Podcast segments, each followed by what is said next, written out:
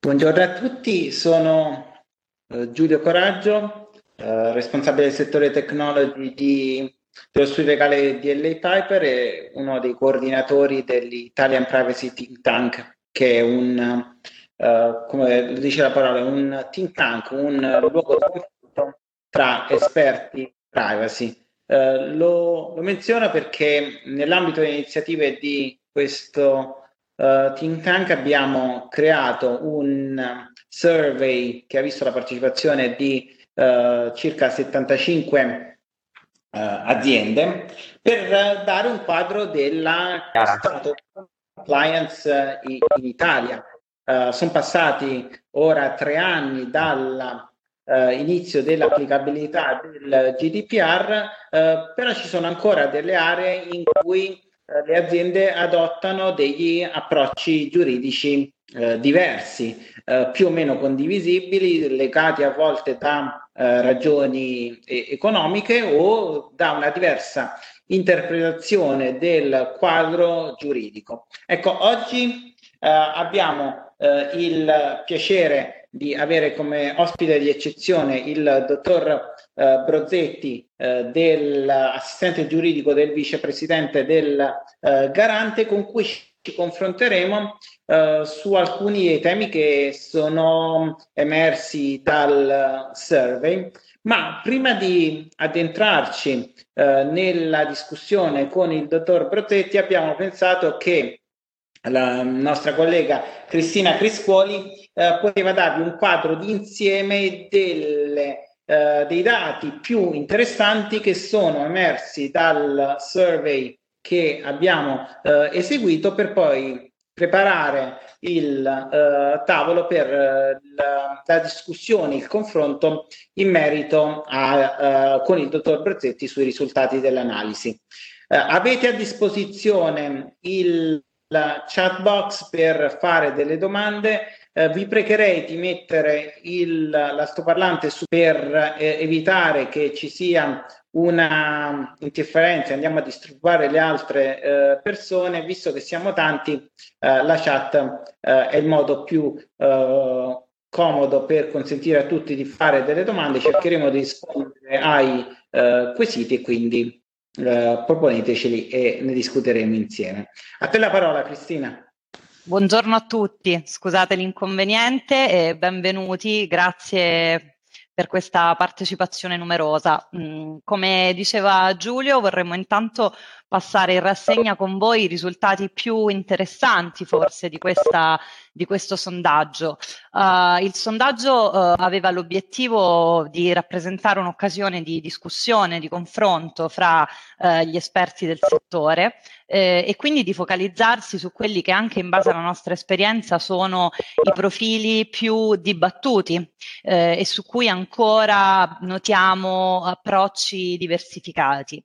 Uh, intanto voglio però uh, darvi un'idea di chi sono uh, i partecipanti a questo sondaggio. Um, qui in questo grafico potete vedere chi sono coloro che hanno risposto alle domande formulate. È interessante per farsi un'idea ehm, degli esiti di questo sondaggio.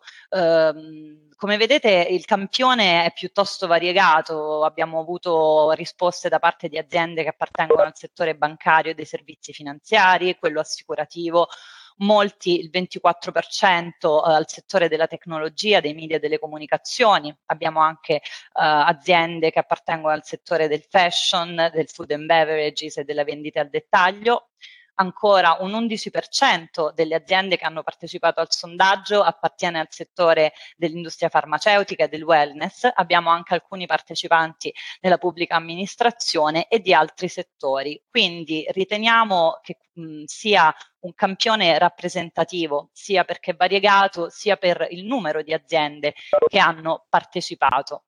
Uh, il primo aspetto su cui vorrei richiamare la vostra attenzione attiene alla eh, domanda relativa alla base giuridica dei trattamenti ehm, svolti per finalità di marketing e di profilazione. Eh, appunto, anche qui per esperienza è uno degli argomenti più eh, dibattuti eh, e, anche, e non voglio anticiparvi niente perché sarà oggetto della discussione che seguirà.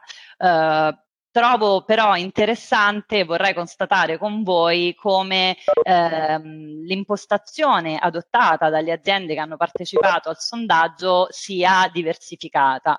Eh, senz'altro saprete che il nostro garante ha storida- storicamente adottato un approccio piuttosto restrittivo su questa tema- tematica, ehm, sottolineando in più occasioni come il marketing e la profilazione debbano considerarsi due finalità del trattamento distinte e in quanto tali necessariamente ciascuna fondata sulla propria base giuridica. In particolare, prima dell'entrata in vigore del GDPR, il garante sottolineava la necessità di raccogliere due distinti consensi per questi trattamenti. Eh, cito in particolare eh, il provvedimento del 2013, le linee guida sul contrasto eh, allo spam e sull'attività promozionale, ma mm. questa impostazione è stata poi confermata dall'autorità eh, in diverse occasioni con, con diversi provvedimenti. Um, come potete vedere dal grafico, uh, il 64% delle aziende che hanno partecipato al sondaggio adotta l'approccio uh, che storicamente eh, il garante ha indicato, quindi due distinti consensi, un consenso per finalità di marketing e uno per finalità di profilazione. Sappiamo però che dal 2013 in poi eh, è intervenuto, è entrato in vigore il GDPR che su questo forse ha portato eh, delle novità, delle novità perché in particolare il famoso considerando 47 del regolamento sembrerebbe uh, lasciare aperti degli spiragli per basare questi trattamenti sul legittimo interesse. Ovviamente parliamo di un considerando, eh, non c'è una previsione analoga all'interno del regolamento stesso, ma senz'altro questo ci dà delle uh, indicazioni utili per interpretare il regolamento. E infatti una parte delle aziende che hanno partecipato al sondaggio ha uh, ritenuto eh, che questi spiragli ci siano eh, e quindi vediamo che il 14% di queste aziende eh, basa, raccoglie ancora due distinti consensi, ma basa anche parte della profilazione eseguita, cioè quella meno intrusiva, qui l'abbiamo definita profilazione light, sul legittimo interesse. L'8% delle aziende invece eh, raccoglie un unico consenso per l'invio delle comunicazioni di marketing e poi basa eh, per l'invio di comunicazioni di marketing e per la profilazione. Quindi in questo caso un unico consenso per due, i due trattamenti. Um, è interessante secondo me anche notare come una percentuale molto ristretta invece utilizzi la cosiddetta soft spam exception, cioè l'eccezione alla regola del consenso prevista dall'articolo 130,4 eh, del codice privacy, probabilmente perché eh, si tratta di una eh, eccezione eh, che prevede ehm, delle condizioni piuttosto restrittive per poter essere utilizzata. Um, scusate, scorro le slide troppo velocemente. Un'altra informazione interessante che approfondiremo dopo con il dottor Brozzetti è quella sulla Uh, durata sulla conservazione dei dati raccolti per uh, finalità di marketing e anche di profilazione. Anche su questo, come sapete, il GDPR lascia, uh, in virtù del principio di accountability, affida al titolare del trattamento la responsabilità di stabilire la durata eh, di conservazione di tutti i trattamenti. Qui appunto noi abbiamo fatto una domanda mirata eh, per quanto riguarda i trattamenti per finalità di marketing e profilazione. È curioso che nonostante appunto il GDPR ehm, lasci eh, una certa libertà, libertà ovviamente sempre eh, fondata sull'idea che il trattamento è lecito soltanto nella misura in cui dati, il trattamento sia necessario per perseguire le finalità eh, per cui il dato è stato raccolto. Eh, però è curioso appunto che il 34% delle aziende che hanno risposto al sondaggio tratta i dati per 24 mesi dalla raccolta ed è quindi riportandosi all'indicazione che il garante aveva dato in un provvedimento pre-GDPR e questo termine di 24 mesi, come vedete dalla slide, viene sostanzialmente utilizzato da quasi tutte le aziende che hanno partecipato, mentre varia il momento dal quale i 24 mesi eh, vengono fatti decorrere.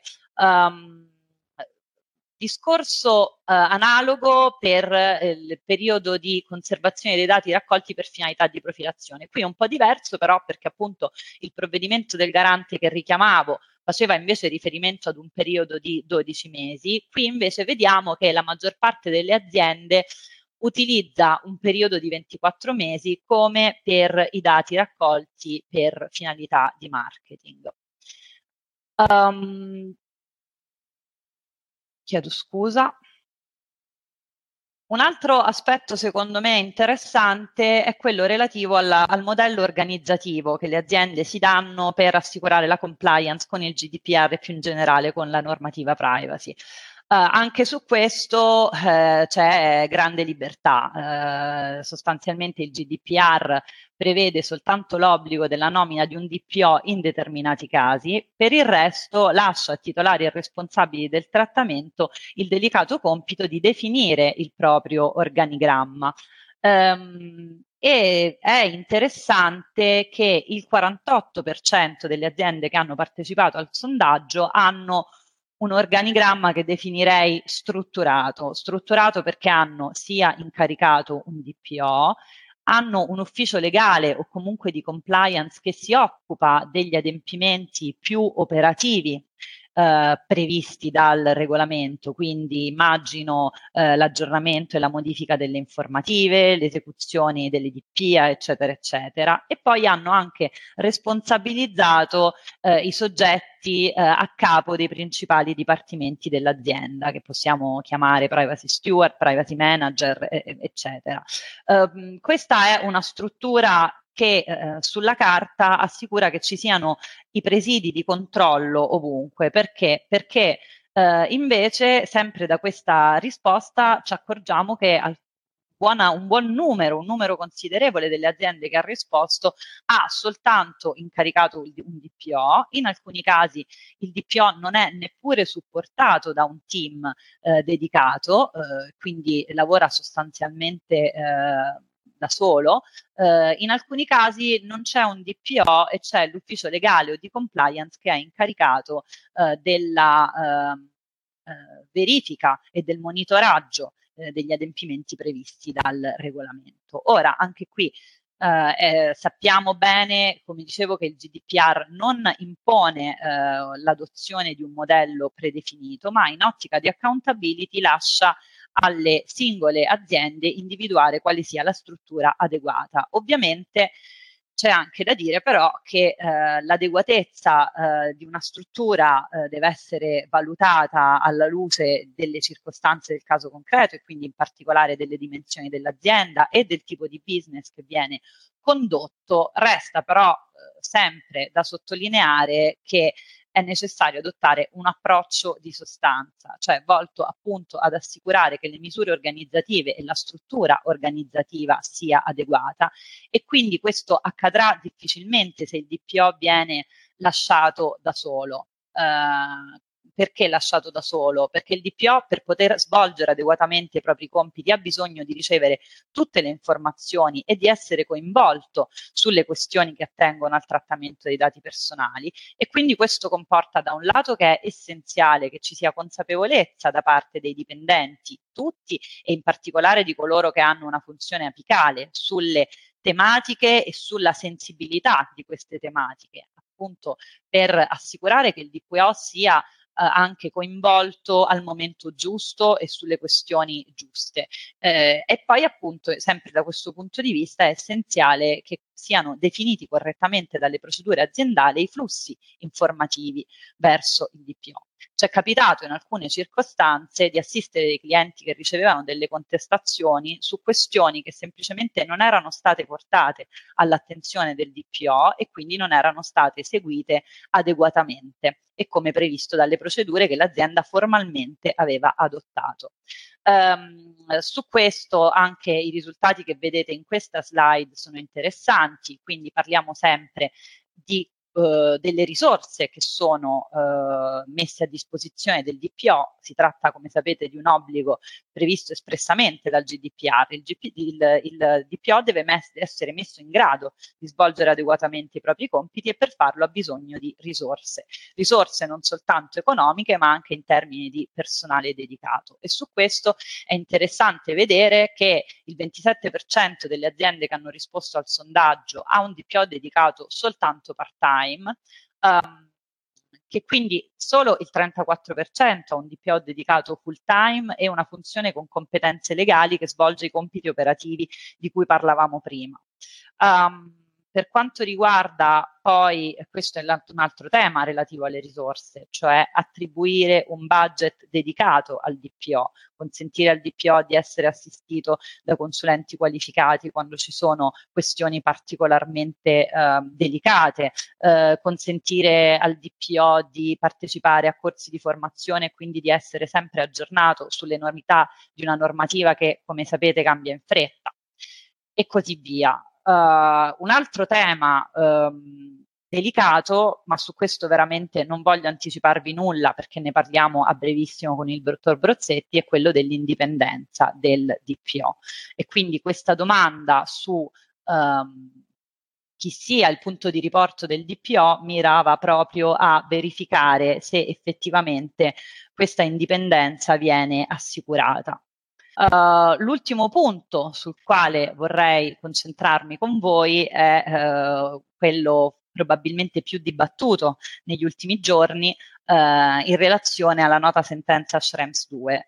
sapete che proprio la settimana scorsa sono state adottate le nuove clausole contrattuali tipo da parte della Commissione europea, abbiamo quattro nuovi set di clausole contrattuali e l'adozione di queste nuove clausole si è resa necessaria soprattutto, non soltanto, ma soprattutto eh, in virtù dell'adozione eh, di questa sentenza della Corte di Giustizia dell'Unione Europea. Sentenza che ha un po' sconvolto il piano, eh, il panorama dei trasferimenti dei dati e che ha avuto un impatto dirompente su tutte le realtà aziendali, eh, perché evidentemente in un'economia globalizzata e digitalizzata i trasferimenti dei dati sono all'ordine del giorno.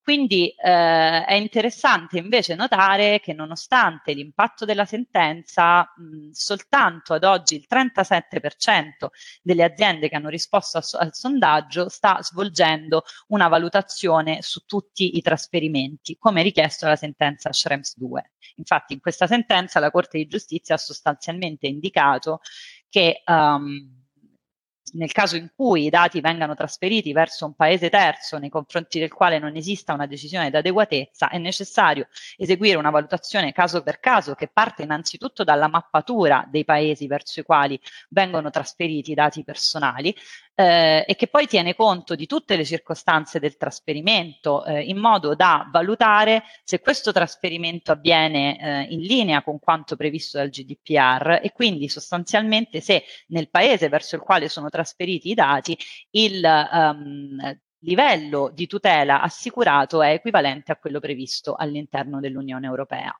Quindi eh, questo per dire che la nostra impressione è che su questa tematica così importante e così delicata c'è ancora una certa confusione eh, e devo dire anche dovuta al fatto che le novità si stanno susseguendo eh, velocemente e che ci sono ancora importanti punti eh, da, da, chiarire. Cosa che vorrei evidenziare su questo, eh, è stato detto dagli esperti a gran voce, ma lo ripetiamo, nuovo, i, i nuovi set di clausole contrattuali tipo non evitano, non evitano l'obbligo di eseguire la valutazione caso per caso di cui parlavo poc'anzi. Quindi questa valutazione deve pur sempre essere eseguita e i titolari e responsabili del trattamento devono attrezzarsi quindi adeguatamente. Uh, io vi ringrazio per l'attenzione e passo la parola all'avvocato Coraggio nuovamente. Ok, gra- grazie mille Cristina. Grazie mille Cristina dell'intervento che se togli le due slide, ok. Um, ecco, ora passiamo alla seconda parte del uh, nostro eh, webinar. In, prima di tutto presento il nostro eh, ospite, il dottor Prozetti, assistente giuridico e vicepresidente del Garante per la protezione dei dati personali. Eh, grazie dottore per aver accettato il nostro invito. Grazie ecco, lei ha il, insieme con l'avvocato Zappaterra, ecco, in, eh, quest, nella prossima eh, mezz'ora, 40 minuti, cercheremo di analizzare alcuni dei punti più interessanti che sono emersi dal eh, nostro survey. Eh, ci siamo scambiati delle email prima, della, prima di questo evento e lei ha promesso di eh, rispondere senza peli tra, sulla lingua, eh, tra virgolette, ecco, ci aspettiamo un punto di vista eh, del tutto trasparente su un, uno scenario che eh, sullo scenario di compliance privacy che fa sempre parlare di più. Abbiamo avuto, abbiamo avuto parlo al passato perché spero che siamo nella fase calante del, di questa pandemia, ma non si è mai parlato così tanto di dati come in questo periodo e il garante eh, non credo che abbia mai, eh, sia mai intervenuto così tanto come ha fatto in eh, questi ultimi 12 eh, mesi. Giulia, vuoi partire tu con la prima domanda al nostro ospite e, e poi certo. partiamo con il, il confronto. Parto io e, e, voglio ringraziare anch'io il dottor Brozzetti per essere con noi, grazie ancora. Allora, ehm, come già anticipava anche Cristina prima, secondo i dati della survey che è stata fatta, il 64% circa delle aziende che è stata intervistata eh, chiede due consensi separati, uno per il marketing ed uno per la profilazione, il che eh, sembra lasciare intendere che la maggior parte delle eh, comunicazioni di marketing siano non profilate. Eh, è vero anche però che sulla base della nostra esperienza poche aziende inviano delle comunicazioni di marketing senza quantomeno una forma di segmentazione che può avvenire anche per categorie ampie. Eh, secondo lei c'è ancora poca chiarezza circa la necessità di fondare anche la segmentazione su un'adeguata base legale o, o no? Allora, innanzitutto ringrazio io eh, dell'invito e mi congratulo insomma, per l'iniziativa e per il um, survey che veramente, come ho già avuto modo di dire, per noi questi sono strumenti straordinari per comprendere eh, cosa succede nel tessuto eh, produttivo italiano, per comprendere quali sono le decisioni che poi vengono effettivamente, praticamente prese eh, dai titolari.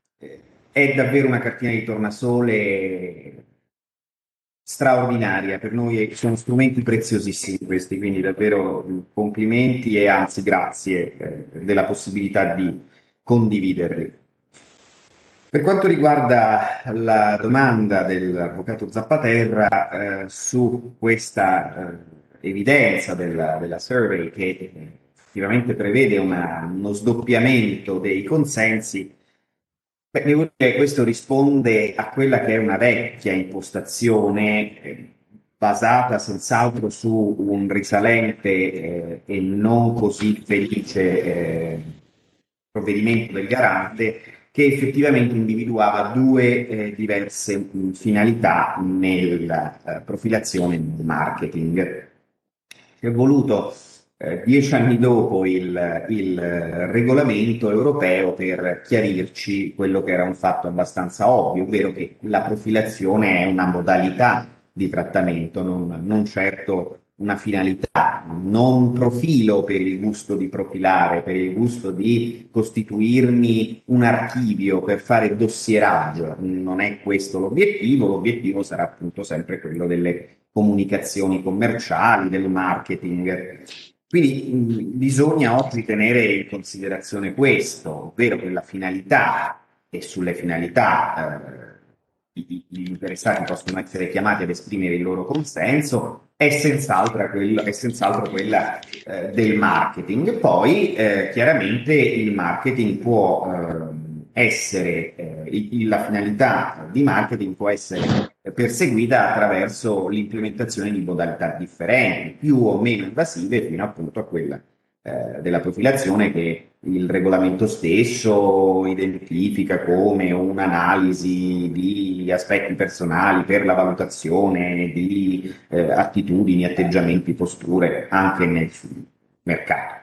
Quindi, eh, posto questo, mh, chiedere un consenso per una finalità di mera profilazione lo vedo abbastanza eccentrico rispetto a quello che oggi il perimetro eh, individuatoci eh, dal, dal eh, regolamento e poi insomma dall'interpretazione dello stesso eh, datane eh, prima dal gruppo ex articolo 29 e poi dal board. Come eh, si diceva prima, è forse ecco, una, una, una, una, una modalità storica di, di procedere Oggi eh, va inteso questo, cioè fissarsi su quella che è la finalità ultima. Eh, certo, qui potremmo aprire un, un altro dibattito che, che, che, va oltre la domanda posta, ovvero eh, se sia possibile eh, individuare un altro tipo di base giuridica. Io ho visto insomma che in tantissimi casi eh, si procedeva col consenso, per questa eh, modalità, questa qualità conservativa, quasi direi difensiva per un titolare che non si spinge eh, a identificare nel suo legittimo interesse una, eh, una base giuridica adeguata.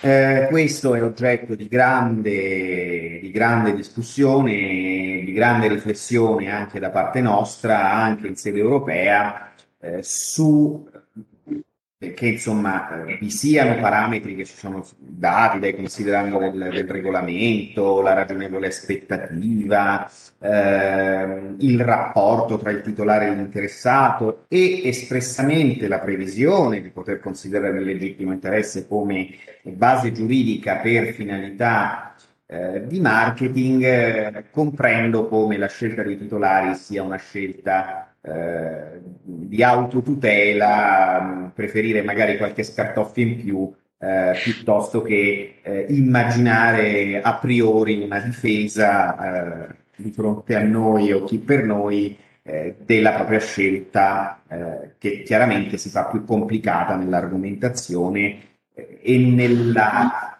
condivisione di questa ponderazione che poi porta ad identificare un legittimo interesse superiore a quello della riservatezza dell'interessato per finalità di marketing. Comprendo che è ancora rischioso, forse ci arriveremo tra qualche anno.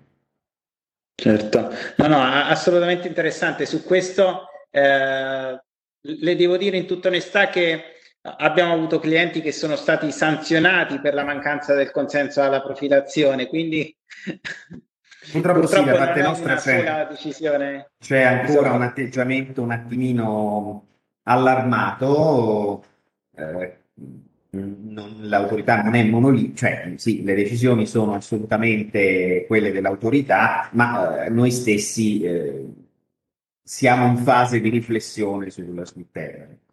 No, no, infatti, eh, oltretutto, eh, una cosa che notiamo è che non c'è uniformità eh, di posizioni tra i garanti delle diverse autorità, non so il suo punto di vista, ma l'obiettivo del GDPR era di creare uniformità all'interno dell'Unione Europea e eh, noi in uno studio internazionale eravamo un po' disperati perché se vuol dire se si doveva andare solo da uno di noi, gli altri 28, gli altri 27 del, delle altre giurisdizioni avrebbero non dovuto fare nulla. E invece siamo, continuiamo sì. a applicare i principi in modo diverso. Questo è, questo è il, il, grande tema eh, che ci vede discutere a Bruxelles perché oggi abbiamo le stesse regole, poi però bisogna omogeneizzare anche eh, l'interpretazione e le applicazioni delle stesse eh, qui si scontano vent'anni di geometria variabile, di posizioni assolutamente asimmetriche. Eh, per cui evidentemente ci aspettiamo eh, da, dal board una, chiamiamola giurisprudenza, che poi guidi anche noi eh, in questo tipo di valutazioni. No, tra, tra altre cose interessante proprio la sentenza della Corte di Giustizia di oggi, eh, in cui è stato eh, messo in discussione il principio del one stop shop in relazione a Facebook e dicendo che in alcuni casi eh, l'autorità locale può essere competente, quindi anche derogando alla competenza esclusiva dell'autorità eh, di controllo capofila. Era che, quello che avevamo provato a dire ai tempi di TikTok, poi insomma abbiamo incrociato le spade e comunque eh certo. i risultati li abbiamo ottenuti. Sì, nel lungo termine. Eh, dottore, un altro punto interessante che è emerso dal survey riguarda il modello organizzativo delle aziende e in particolare il posizionamento del DPO. Eh, devo dire, la maggior parte delle aziende, addirittura il 75% delle aziende, prevedono una vera, una marcata distinzione tra il, luogo, il ruolo del DPO che è di semplice supervisione, un auditor della privacy e eh, l'ufficio legale che invece svolge le attività funzionali della messa in conformità, ma c'è il 25% delle aziende che identificano il DPO come il capo dell'ufficio legale, eh, come un componente dell'ufficio legale e come in alcuni casi addirittura l'unico soggetto che nell'azienda si occupa di privacy che è un qualcosa che le dico in totale trasparenza eh, ci è capitato sempre più spesso. E però il eh, GDPR era volto a eh, creare, a, era incentrato sulla terzietà del DPO. Uh, proprio mi, mi ricordo uh, nelle tante audizioni che abbiamo fatto, uh, voi addirittura chiedete una procura al rappresentante dell'azienda in sede di audizione, perché il DPO non è il rappresentante dell'azienda, è un soggetto terzo rispetto a, all'azienda stessa. Secondo lei è una mancanza di comprensione dell'effettivo ruolo del DPO, una mancanza di risorse, eh, stiamo superando una pandemia e, e quindi eh, certamente assumere una nuova persona non è la cosa più agevole. Eh, come mai siamo arrivati a questa posizione, a questa situazione? Un po' tutte queste cose insieme, però devo dire eh, all'esito di, di, di questa eh, survey credevo peggio, eh, credevo che la situazione fosse eh, di gran lunga deteriore. Eh, di sicuro non è una figura che è stata, ehm, che è stata digerita bene eh, dal, dal, dal, nostro sistema che è abituato ad altri eh, fenomeni di governance, ad altre figure. Questo discende un po' da quella matrice nordica eh, che eh, ha nel difensore dei diritti civici, no? nell'ombudsman, un punto di riferimento anche all'interno eh, delle aziende. Sì, sostanzialmente si vuole che questa figura eh, guardi eh, l'azienda quasi dall'esterno.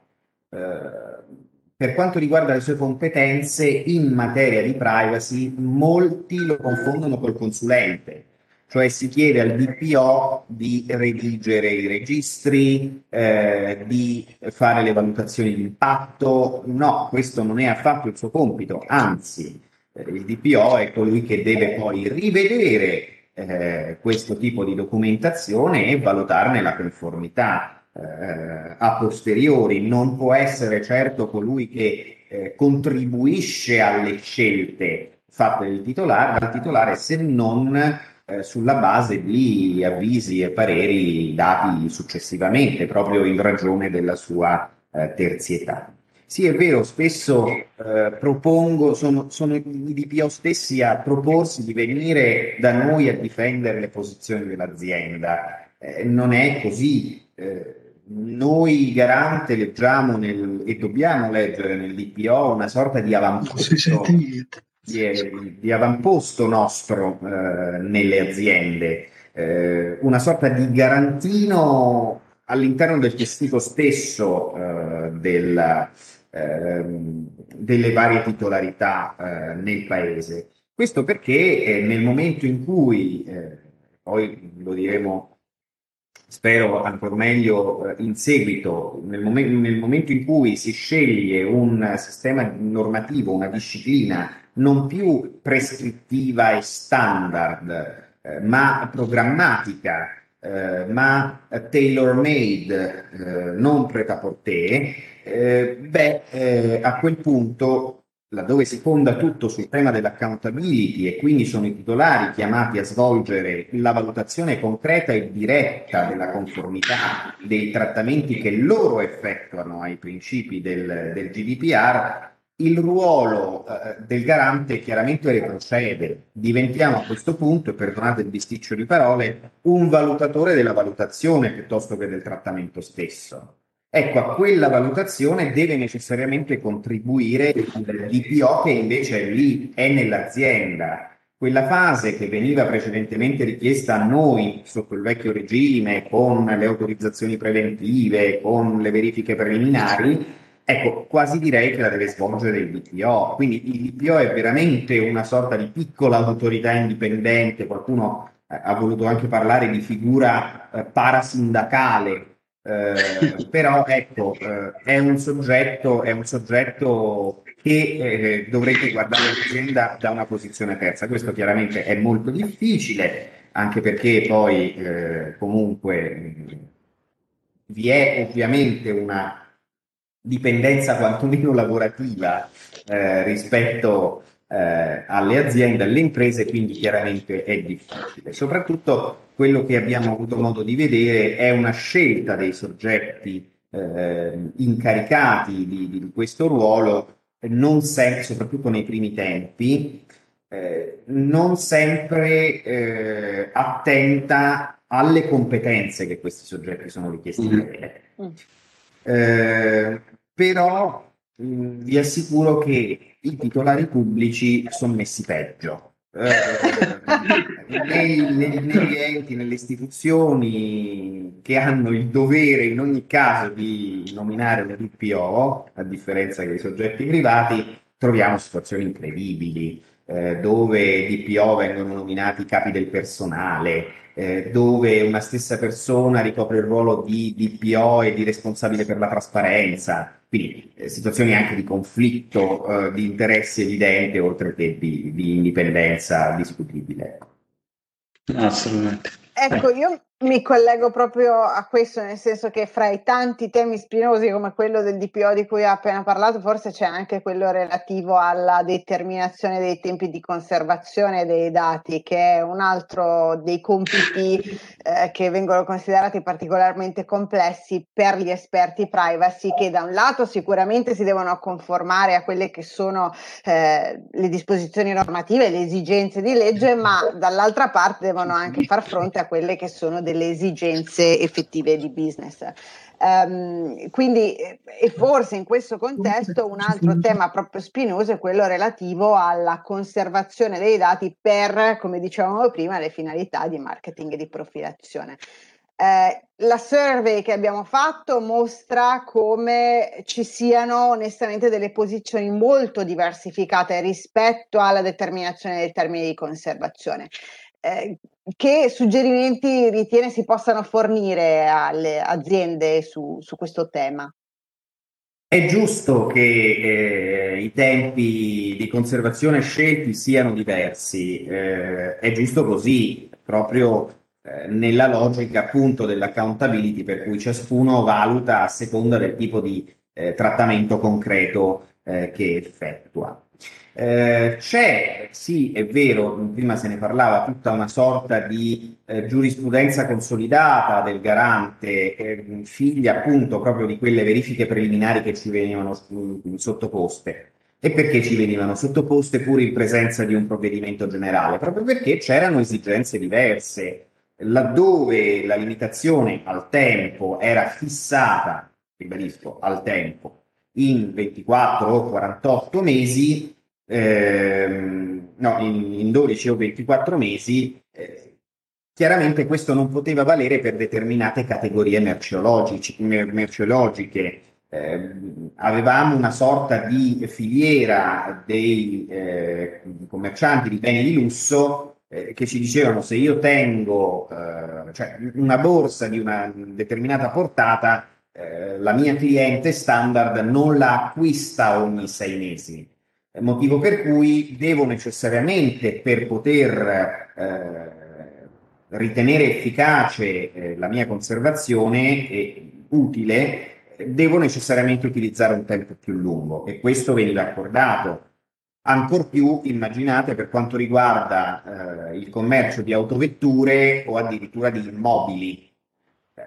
Una casa o una vettura non vengono insomma cambiate ogni, ogni pochi mesi. In quel caso il garante stabiliva eh, una, eh, un bilanciamento per cui insomma era proporzionale per quel determinato tipo di categorie merceologiche conservare più a lungo. Oggi non ci sono più questi standard prefissati, questi paletti, si naviga a vista, lo comprendo, però ecco, la, ciò che si perde in certezza si guadagna senz'altro in elasticità, eh, motivo per cui davvero ognuno a questo punto è chiamato eh, ha la propria responsabilità di stabilire qual è eh, la tempistica proporzionata e poi deve appunto essere in grado di dimostrarlo sulla base anche di, di ciò che effettivamente fa. Ehm, mi chiedevo infatti nel momento che vedevo che mh, il termine prescelto era in tanti casi quello di 24 mesi, mi chiedevo quindi cosa significa, penso appunto al, a, a, qualcuno che non vende eh, beni che appunto vengono acquistati eh, eh, spesso, eh, che prima dello scadere dei 24 mesi ripropone la domanda, eh, mi confermi di voler essere nel, nel database, deduco questo quindi, e forse volendo è quasi più invasivo prevedere eh, logicamente una conservazione più a lungo.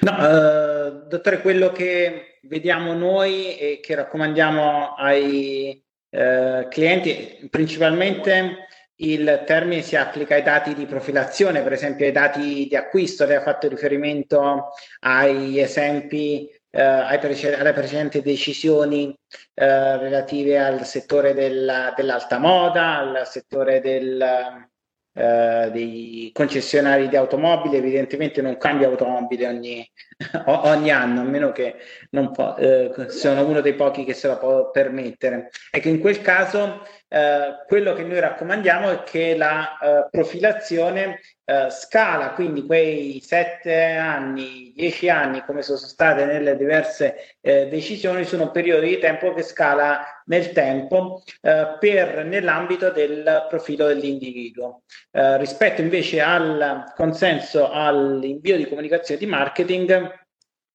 una possibile alternativa che però è, che è, era tra una delle opzioni che, ho, che abbiamo messo nel survey è di, farlo, di collegarlo non alla raccolta del dato, ma a un'interazione con l'individuo, perché per esempio la persona nell'ultimo anno ha fatto un acquisto, per esempio, vuol dire che ha, mh, ha rappresentato una manifestazione di interesse rispetto ai prodotti dell'azienda ha partecipato a un evento, altre forme di interazione. È, è, molto interessante il punto che lei sollevava che le aziende devono essere in grado di dimostrare l'adeguatezza del termine, quindi quella, quello che nel precedente regime era coperto da un'autorizzazione del garante ora dovrà essere coperto da una valutazione interna dell'azienda nell'ottica dell'accountability.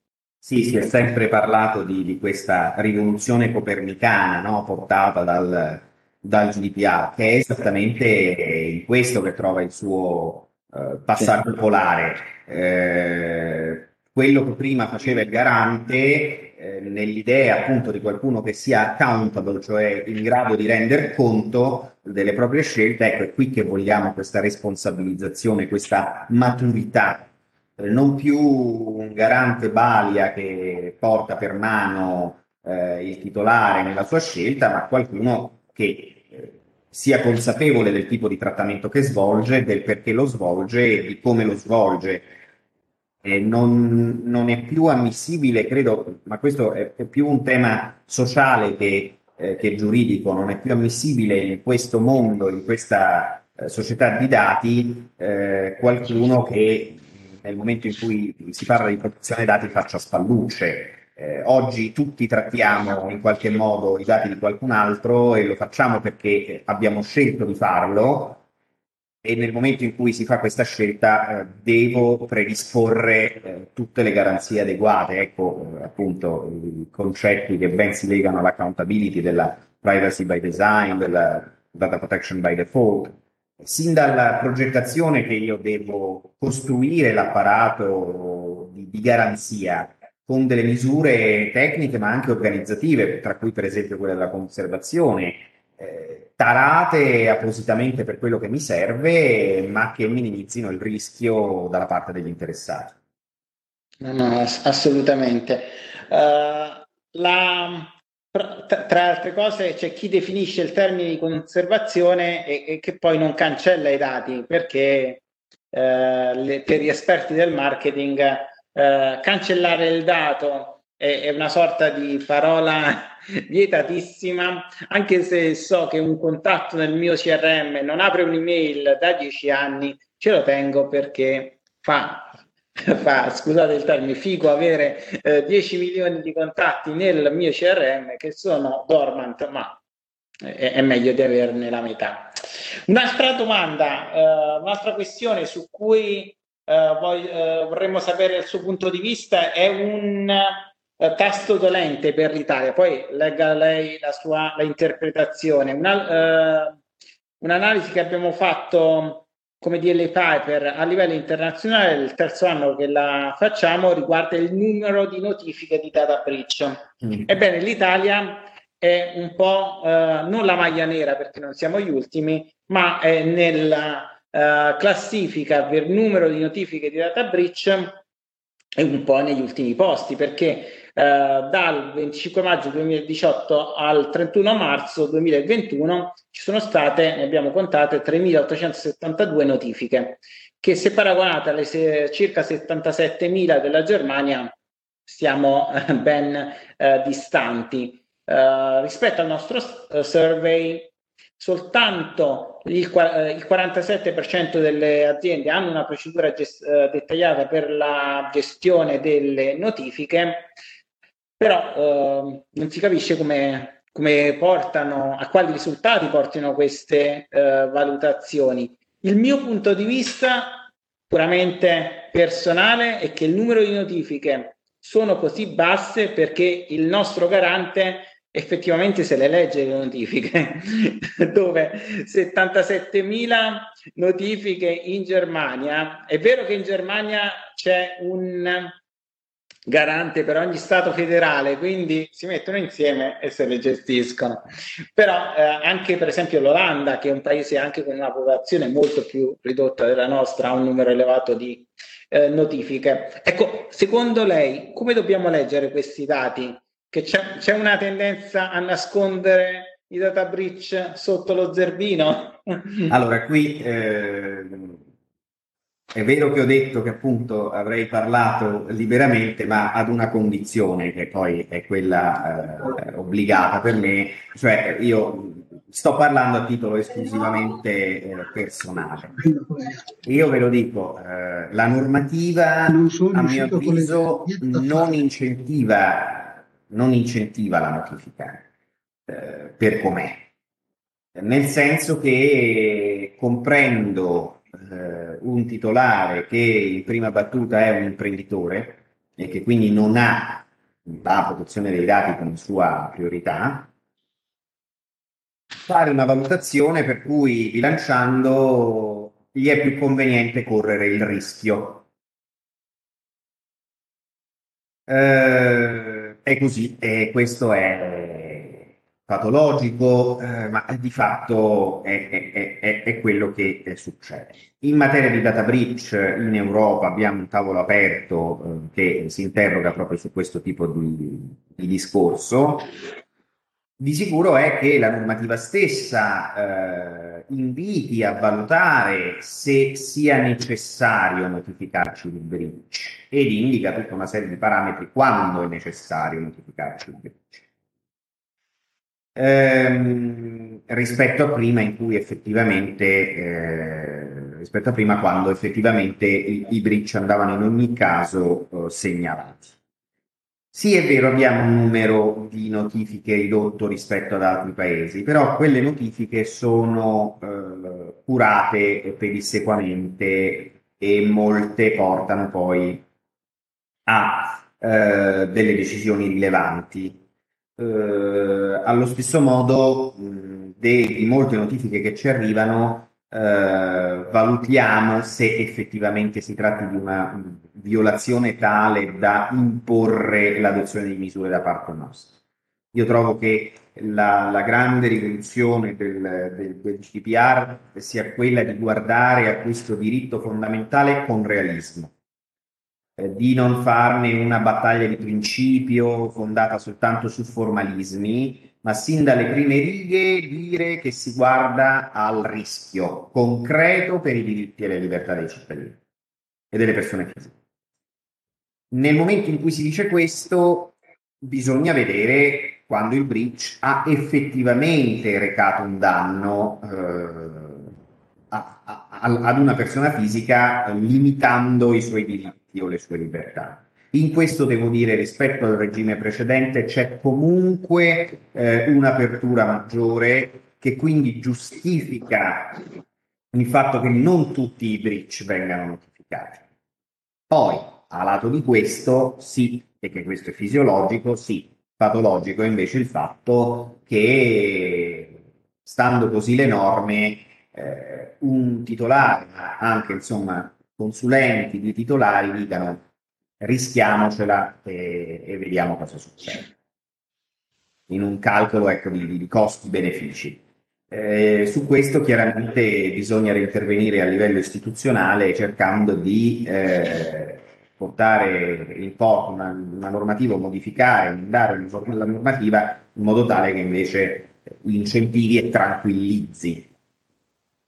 Certo, perché altrimenti c'è un rischio di danno a carico dell'individuo. Assolutamente. Perché io non notifico nell'ottica di evitare un possibile, una possibile sanzione e a questo punto non faccio manco la comunicazione eventualmente perché penso che l'interessato poi mi potrebbe denunciare al garante e in, in questo modo dico speriamo che mi vada uh, bene. Anche secondo me interessante il punto che lei solleva rispetto al danno ehm, abbiamo gestito dei data breach di grandi, se non grandissime dimensioni, nei quali non c'era prova di alcun danno dell'individuo. Ecco, in quello, almeno io mi auguro, che eh, ci sia un minimo di eh, ragionevolezza anche nell'applicare le sanzioni che non devono essere punitive, devono essere effettivamente un deterrente devono trovare applicazione nel caso in cui c'è stato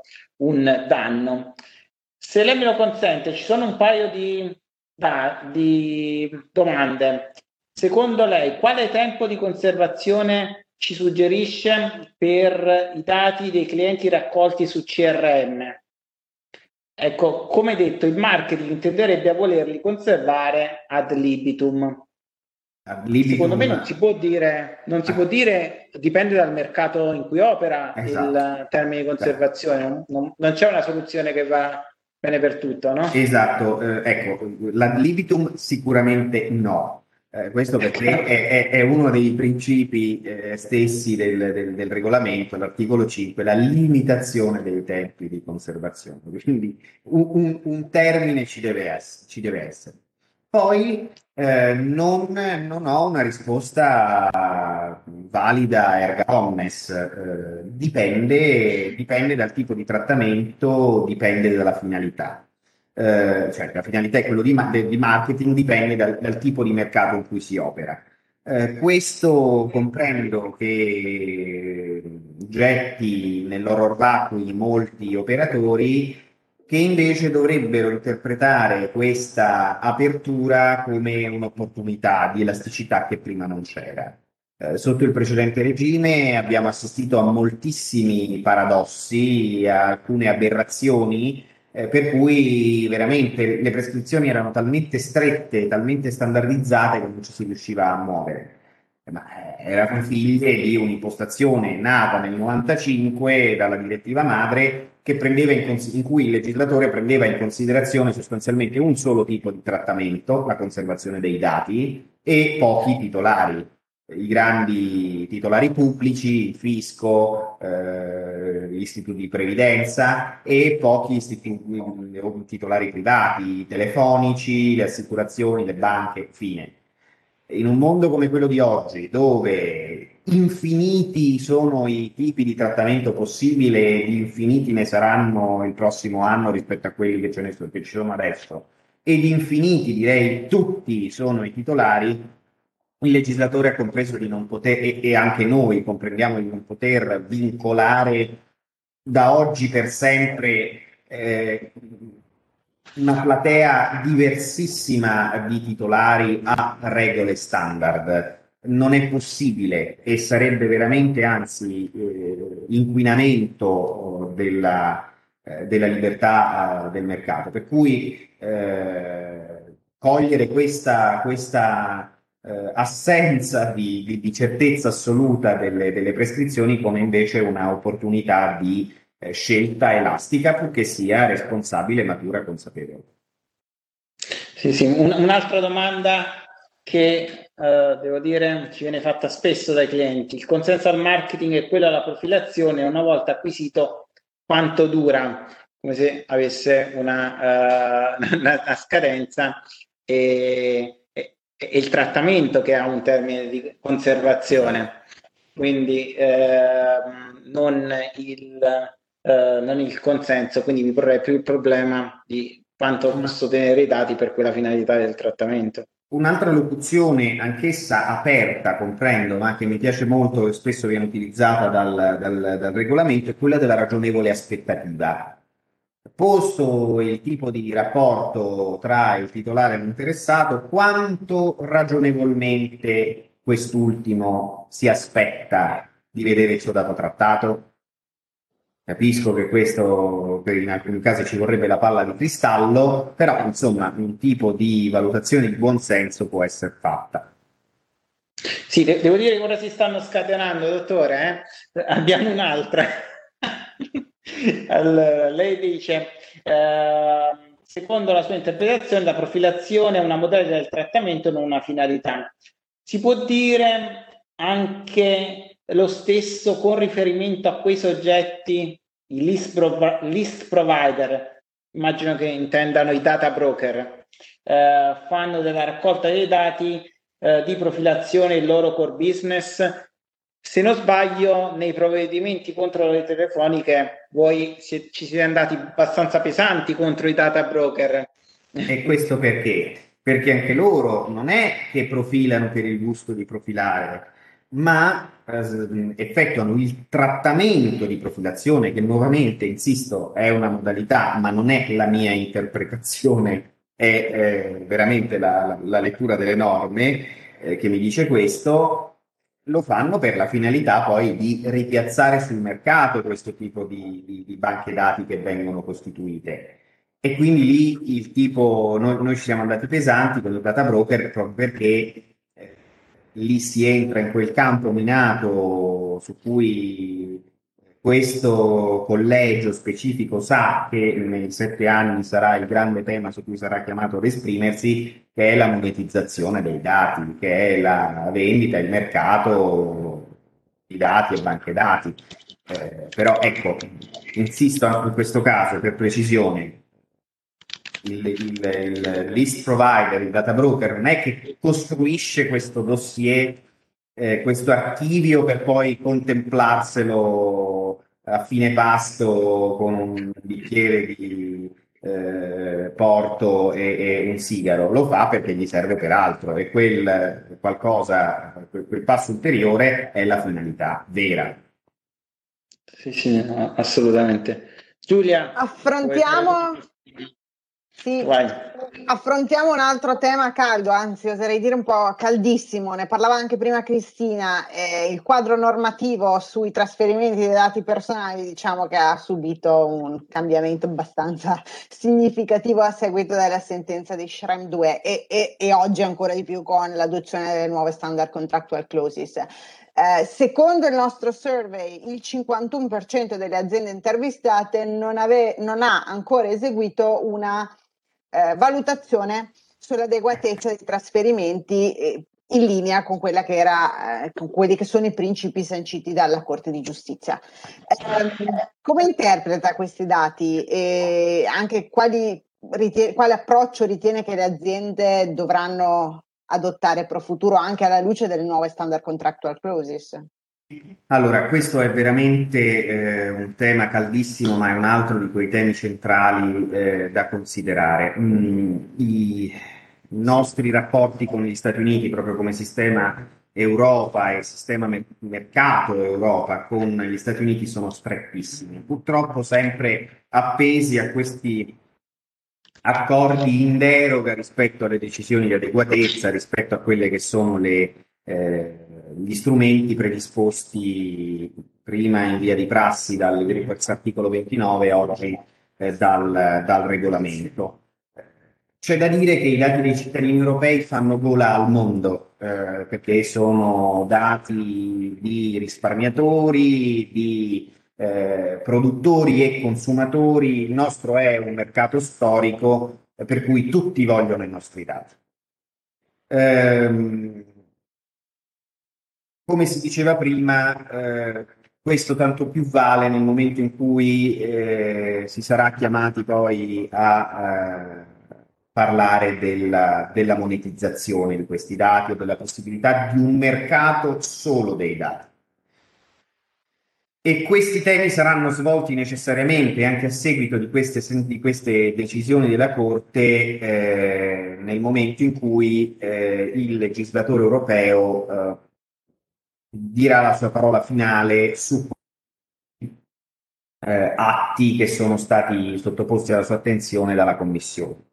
Eh, il Digital Service Act, il Digital Market Act, il, il Digital Governance Act, che hanno anche una dimensione internazionale, una dimensione extra UE, eh, che saranno sicuramente, che, che porteranno, che saranno senz'altro la spinta eh, a ripensare e a riflettere eh, su qual è il rapporto utile per eh, proteggere i dati dei cittadini in transito.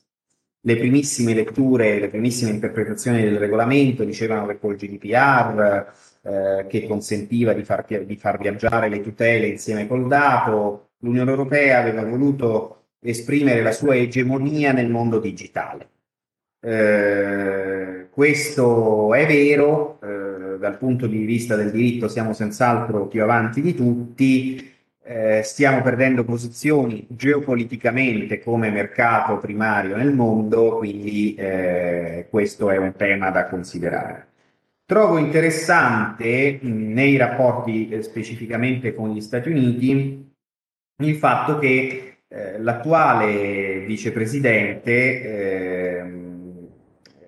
nella sua esperienza di eh, procuratore generale della Repubblica della California eh, si sia occupata moltissimo eh, di eh, diritto della protezione dei dati, con una serie di decisioni anche notevoli e molto in linea con quella che è l'impostazione europea, tanto che sulla scorta di queste sue decisioni poi eh, la Repubblica di California è lo Stato americano che ha dato vita ad un codice in materia di protezione dati molto simile al GDPR.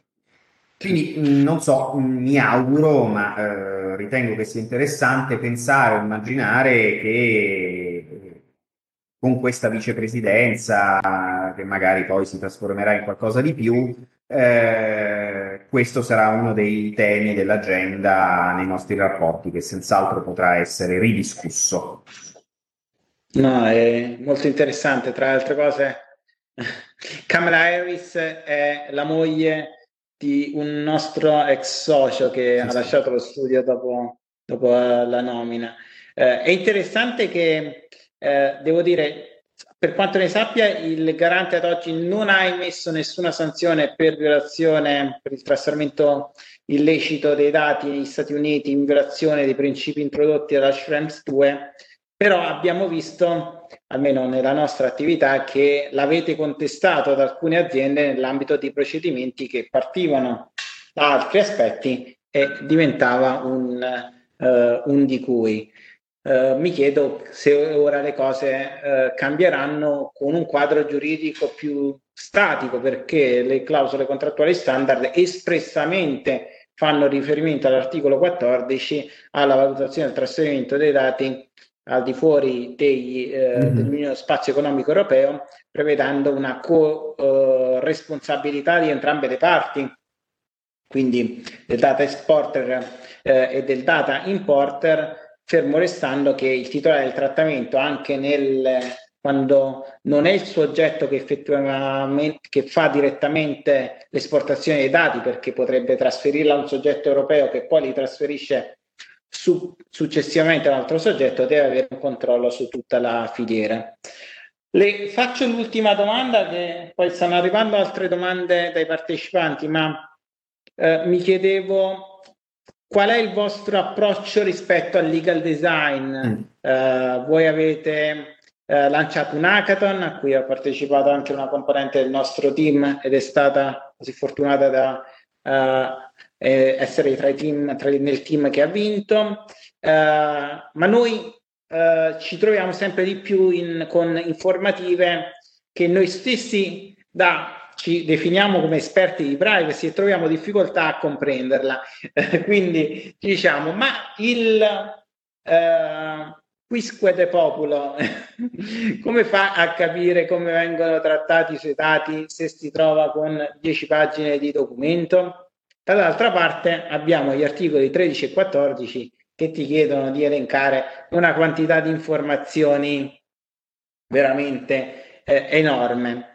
Ecco, forse il legal design, eh, l'approccio multilayer alle informative è una soluzione su cui ancora poche aziende investono perché dal, sulla base del nostro survey soltanto il 23% delle aziende, quindi un quarto, meno di un quarto, ha adottato delle eh, informative dei documenti in ottica di legal design.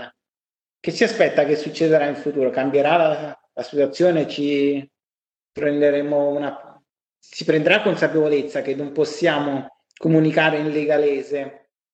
Allora, qui eh, diciamo che entra in gioco e viene sollecitata l'altra eh, metà del mio mondo, che è quella di eh, studioso e docente di eh, filosofia del diritto, perché il tema sostanzialmente eh, si rifà a tutto quel discorso sull'estetica del diritto, sulla ehm, comprensibilità ma alla fine è un tema classico, poco, poco esplorato, ma classico, che è quella dell'ingegneria, eh, non solo delle istituzioni, ma anche delle norme. A che cosa servono queste norme? Se sono e devono essere un presidio per tutti, e più volte ribadiamo sulla necessità di diffondere la cultura del valore dei dati, dobbiamo rendere tutto questo assolutamente comprensibili. Noi garante per primi. E questo è un impegno forte di questo collegio. Eh, sin dall'inizio si è cercato di eh, spiegare e presentare in maniera comprensibile accessibile eh, quelli che sono i diritti in materia di protezione dei dati, come possono essere esercitati, perché devono essere esercitati. Il tema della, delle informative e l'informativa insieme al consenso sono storicamente due, queste due colonne d'Ercole insormontabili su cui si è costruito un intero sistema. Troppo spesso diventano, come dicevamo prima, dei formalismi che proteggono molto poco e stancano molto. Soprattutto certo. quando apriamo eh, il mondo dei trattamenti dei dati a soggetti come sono i minori che hanno l'obiettivo di accedere eh, al prodotto che stanno cercando, al servizio che stanno cercando, per cui il papiro di eh, informativa spesso eh, individuato ad hoc e costruito ad hoc per questo viene liquidato con un colpo di clic senza neanche leggere il titolo della questione di che cosa si tratta.